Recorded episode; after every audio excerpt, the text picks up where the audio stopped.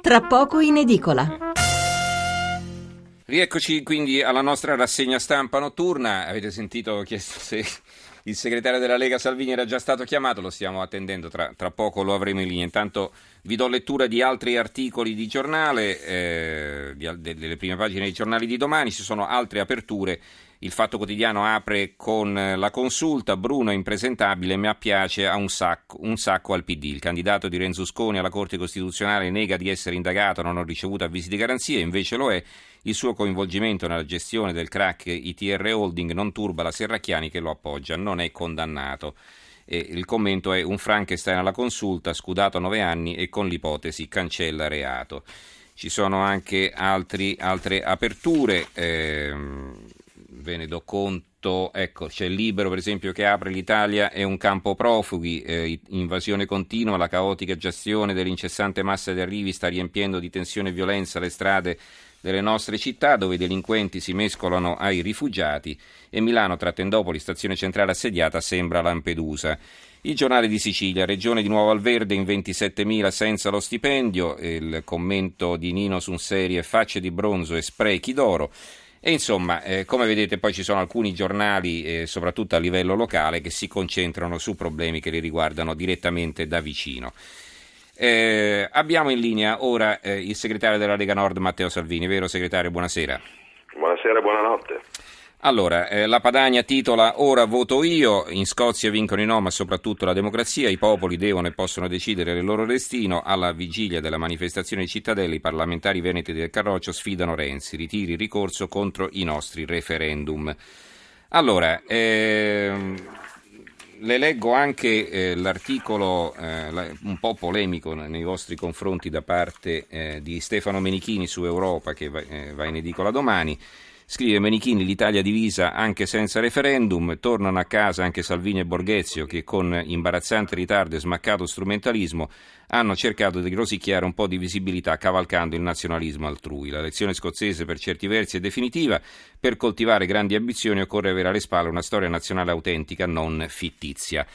Allora, eh, onorevole Salvini, una vittoria del sì eh, avrebbe messo le ali a quanti in altre parti d'Europa volevano seguire l'esempio scozzese, le, però, le cose però diciamo, non sono andate come speravate. No, ma sono andate in maniera invidiabile, nel senso che lì la gente ha potuto scegliere, ha potuto decidere. Poi quando ti danno una scheda puoi scegliere sì, puoi scegliere no, puoi cambiare, puoi non cambiare in Italia noi non abbiamo mai scelto su quelli che sono i temi più importanti, sull'euro, sull'immigrazione, sulle tasse, sull'Europa, quindi già dalla Scozia noi abbiamo solo da imparare. Detto questo, il solo referendum agli scozzesi è convenuto, eh, brutalmente parlando, perché per far vincere no, il governo di Londra è stato costretto eh certo, a promettere promesso. una barca di soldi, di poteri, di autonomia, di competenze, quindi il referendum oltre che essere un bellissimo esempio di partecipazione, di comunità, di democrazia, eh, ha già raggiunto dei risultati che, che per quanto mi riguarda, se fossero concessi alla mia Lombardia, al Veneto, piuttosto che al Salento, piuttosto che, che, che alla Calabria, sarebbero risultati storici. Quindi, povero Senta, però, mm, prendendo, prego, no, che diceva no, di Menichini. Non lo commento, mm, non, non, lo commento. Allora, prendendo spunto proprio da quanto stava dicendo lei, no? se la Scozia è rimasta dove era probabilmente è perché si saranno fatti due conti, cioè vivono bene, sono una regione ricca, eh, tutta la Londra della politica è corsa in Scozia a promettere concessioni, insomma avranno pensato ma chi ce lo fa fare, non crede Salvini? Sì, poi li avevano tutti contro, eh? perché per il no c'erano banchieri, finanzieri, tutti i partiti inglesi, Obama, Bruxelles, Berlino, eh, chiunque terrorizzava e se vince il sì non facciamo più il whisky, spostiamo il petrolio, non fate più benzina, vi cadono i capelli, quindi era un tutti contro uno, era un tutti contro uno, già il 45% del sì. È un risultato storico nella terza città britannica, non scozzese ma britannica che è la capitale Glasgow, hanno, hanno vinto il sì i giovani hanno votato in stragrande maggioranza sì, vuol dire che è stato quello per l'indipendenza un voto di speranza, di futuro, di scommessa. Detto questo, il premier scozzese ha detto ho perso e quindi mi faccio da parte, mm. altra cosa che in Italia mm. assolutamente Senta, però, impensabile. Secondo lei Cameron non ha rischiato grosso, nel senso che poteva passare alla storia come il premier che aveva fa- disfatto uno degli stati nazionali più antichi e autorevoli del mondo, la quinta potenza economica. sottovo- Eh. hanno sottovalutato questo voto, pensavano di, di- di farli su con due noccioline, due promesse e due pozzi di petrolio in più, mentre invece il popolo scozzese ha tirato fuori un orgoglio assolutamente impensabile e, e ha sfiorato la vittoria del sì. Detto questo, è, è stato bello, io ci sono stato, era emozionante solo il fatto che la gente potesse scegliere del proprio futuro. E civilmente, una cosa che in Italia sarebbe impensabile, fuori dai seggi, mentre in Italia non si può fare pubblicità elettorale il giorno delle elezioni, altrimenti chissà che pandemonio, eh, il giorno delle elezioni c'erano i manifestanti del sì e i manifestanti del no all'ingresso dei seggi, a due metri l'uno dall'altro, con i volantini, ma col sorriso, cioè non, non volavano insulti, spintoni, manate, è stato un confronto civile, mh, profondo, radicale, ma pacifico. Non oso immaginare in Italia cosa succederebbe se il giorno delle elezioni ci fossero i rappresentanti dei partiti fuori dai seggi. Abbiamo una telefonata, Marina da Venezia, buonasera. Eh, buonasera, grazie. Ehm, io premetto che credo nell'Italia unica e indivisibile. Ovviamente deve essere un'Italia governata bene, perché la vera radice di, di questi movimenti è esclusivamente economica, tasse e Stato sociale e governi sempre più lontani dalla gente. Ecco, questa è una cosa che la Lega ha capito e, ed è vicina alla gente, per questo anche se io non condivido queste idee, ma eh, sono vicini alla gente. Però vorrei dire che il Veneto non è la Scozia. E è vero che ci sono due regioni eh, in Italia, Lombardia e Veneto, che pagano per tutte le altre, però eh, penso che bisognerebbe parlare di federalismo fiscale ecco, e non di secessione. Ecco, e poi una domanda. I giovani scozzesi hanno votato per il no. Come mai?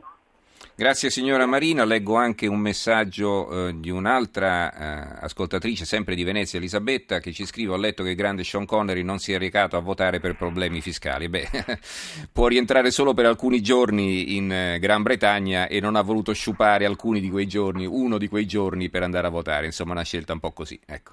Prego, eh, segretario. No, la stragrande maggioranza dei giovani ha votato sì, stando ai giornali inglesi e scozzesi, io non li conosco, però ho letto questo e girando ieri per Edimburgo era questa la sensazione perché era pieno di ragazzi dai 16 anni in su, perché potevano votare dai 16 anni, che, che, che sceglievano sì.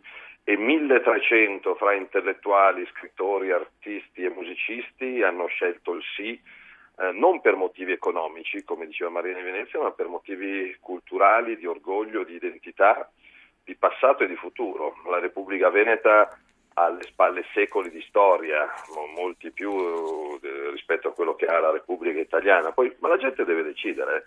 Ci sono veneziani che ascoltando Marina avranno detto mai e poi mai noi, noi, abbiamo tutto il diritto di scegliere andare per conto nostro, ci sono veneziani che potranno dire se fossimo ben governati non sentiremmo questo problema, ovviamente noi a 25 Ma anni... perché lei non è vogliamo- d'accordo che se il Veneto fosse ben, cioè l'Italia fosse ben governata non ci sarebbe motivo di parlare di secessione?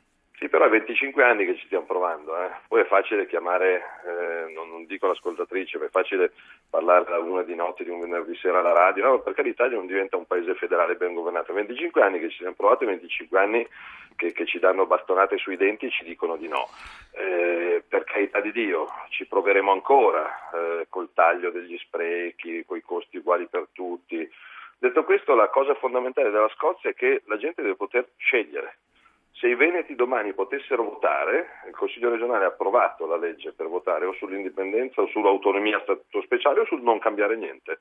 Magari domani i Veneti voterebbero dicendo no, io non voglio cambiare niente, mi va bene così com'è, piuttosto che voterebbero per dire io voglio essere trattato come il Trentino come Oh, la Sicilia. Però noi abbiamo un problema rispetto alla Gran Bretagna, eh, rispetto a quanto è accaduto in Scozia, che da noi non è consentito un referendum che preveda la, la secessione, il distacco di una parte del paese, perché la è Costituzione parla chiaro. niente.